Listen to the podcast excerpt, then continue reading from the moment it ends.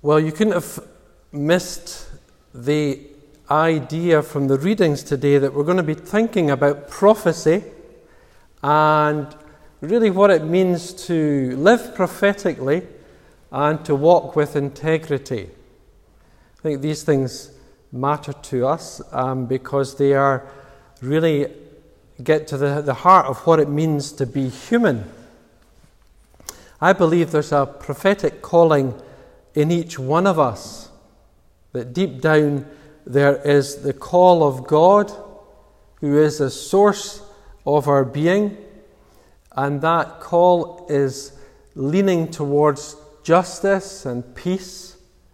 There's something deep within each of us that longs to see things right, righteous. There's something deep within us that longs to be made straight or to be straight, as Dora was talking about.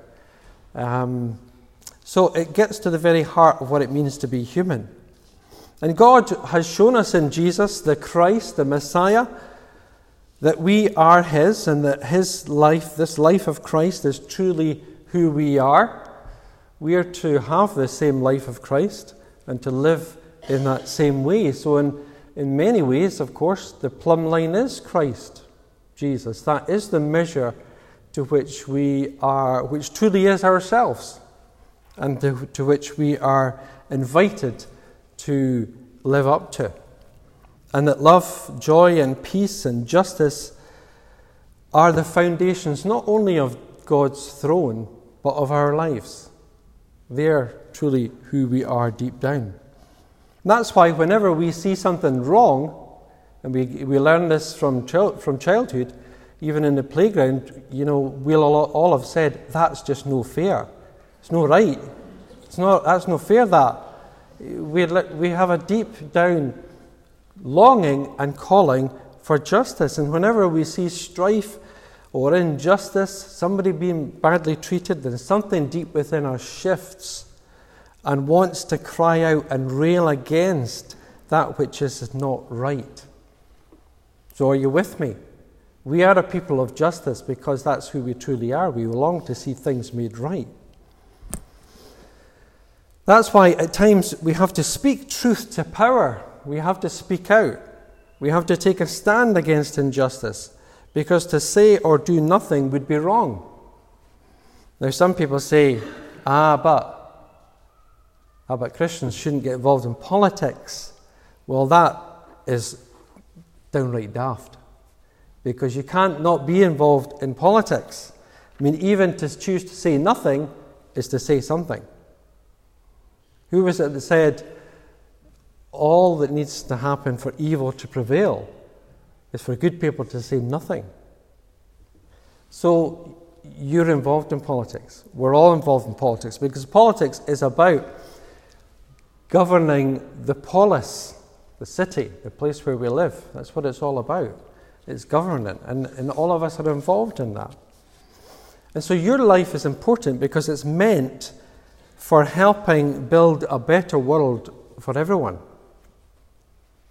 Indeed, we might go as far as saying that unless our lives are helping to create a better world for people to live in, then they're of little use.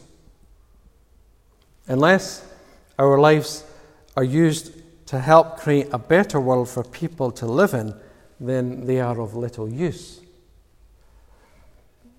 Because God, through Christ, is partnering with people like you and me to create a better world for people to live in.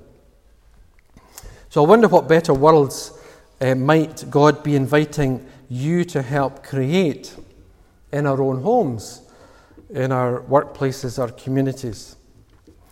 It might be simple little things like um, planting a tree in the middle of a wasteland. I know some of you did that this week. Um, in, as a dem- prophetic demonstration that the earth is the Lord's and everything in it, and that this land belongs to the Lord. It might be inviting a neighbour to come and share a cup of tea. It might be visiting a lonely person. These are prophetic acts because they help to create a better world for people to live in. We're all invited to participate in that process. Simple acts can change atmospheres and, li- and, and lives when people act justly and seek to do the right thing. It might be supporting fair trade, because there's a lot of unfair trade in this world. So that can be a prophetic act, is to decide to support fair trade or to encourage ethical business practice, to be honest in our dealings with one another. These are prophetic acts. Think of some of the prophetic things that people have done in the past because of their faith's desire to create a better world, a fairer world. I mean, maybe immediately you might think of William Wilberforce and, and the uh, action to end slavery, or George Wishart and Patrick Hamilton in the time of the Scottish Reformation, standing up against the injustices which the church was perpetuating. Martin Luther.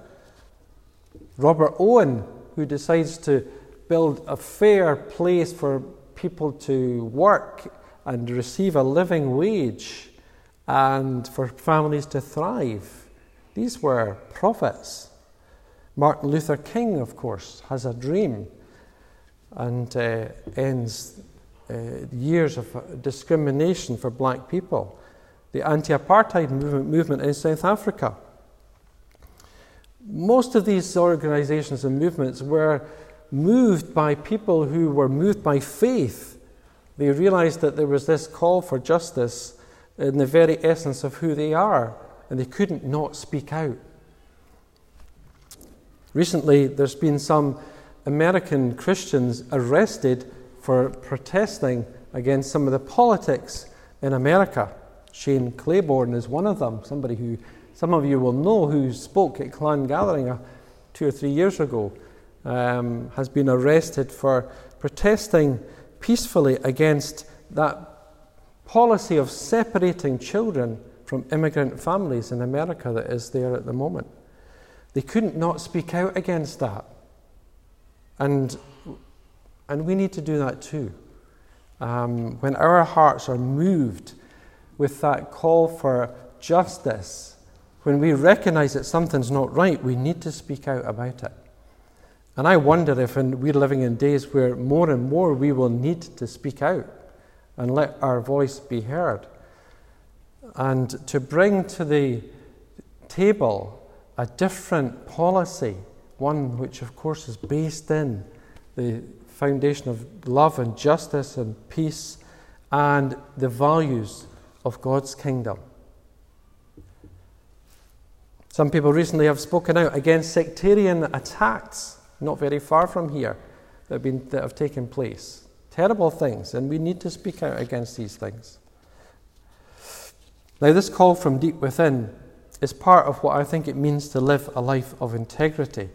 Psalm 20, verse 7 says, The godly walk with integrity, blessed are their children after them. In other words, when we decide to listen to that voice of justice and live in integrity, it has an implication for our families, the children who come after us.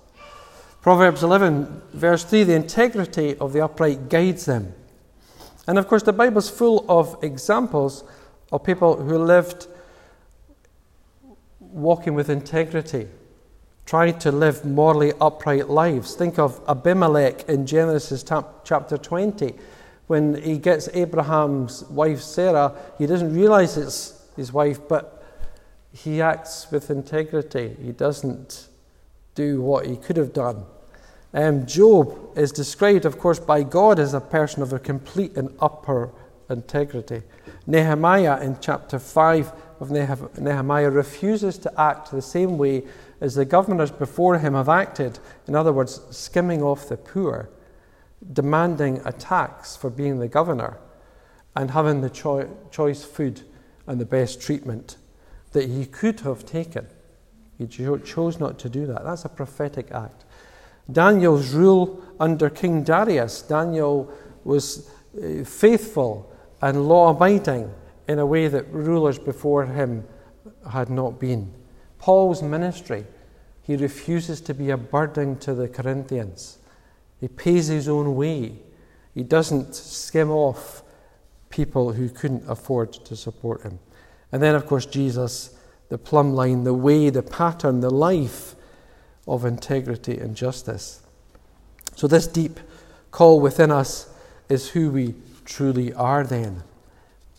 The word used for integrity in the Bible, the Hebrew word, is, is a word which means to be made complete, to be made full, um, to become upright. So we can see it's a, it's a process. None of us is yet complete. Um, but when we listen to that voice uh, of justice and integrity, we become more complete. We, we become more straight. Our lives bend towards integrity. So, what does it look like then to continue to walk with integrity?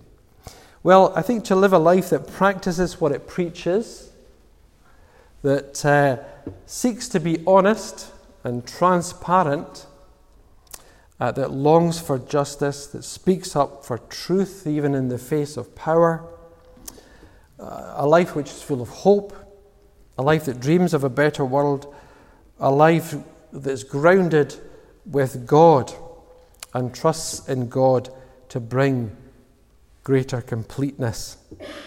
Someone who's speaking out prophetically um, for a more just and equal world to happen.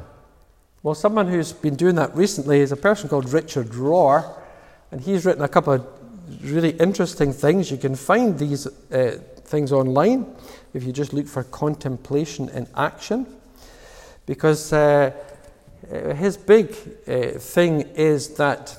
Well, I'll, I'll read you one of his quotes. It says this Only the contemplative mind has the ability to hold the reality of what is and the possibility of what could be.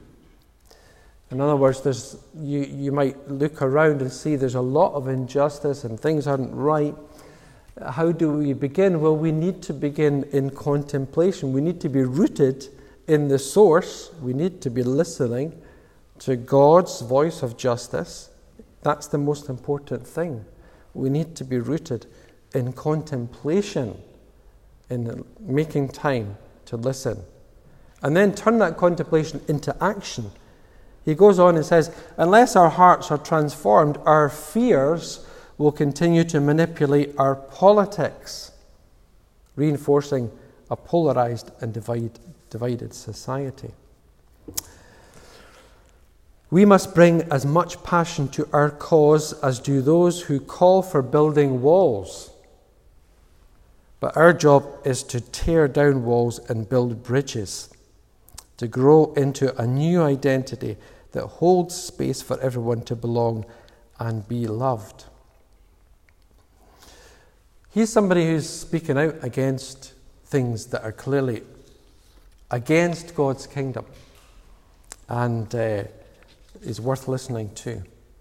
But his main point I want to bring to you is that it's got to be about being rooted in God. It's got to be about being rooted in that contemplation, to listening to that still voice that is within each of us. Let me end with something, uh, the text of something I'm going to read that you can find on the Church of Scotland website. There's a video there called Praying Prophetically. And so here is the text of that video, um, which you might find interesting. In your praying, do you long with God for a world of more justice, more trust, more equality, more love? Do you lament the suffering you see and protest its causes? Do you wrestle over how to be faithful to God without falling into despair? Do you question dehumanizing systems and seek God's, God's wisdom on what to do? All this is praying prophetically. What stories could you tell that have you tearing your hair out about the unfairness and wrong in the world. Praying prophetically is grieving with God over such stories, yet never giving up, not on other people, on ourselves, on our prayers, or on our God. And when we have no words of our own, what great allies we find in the prophets of the Bible, like Habakkuk. How long, O Lord, must I cry to you and you will not listen? Destruction and violence are all around me, and justice never wins. Like Jeremiah, God, why do the guilty have it so good? Why do the dishonest do so well? Like Joel, I cry out to you, Lord. We look on helpless as our crops are destroyed, our fields are laid to waste as though fire had burned them. Speaking honestly and fearlessly to God and to society is not for the faint hearted, but do it. Pray it like it is. Complain, protest, grieve, question, then ask for help and dream of a world put right. Never give up. Let us pray.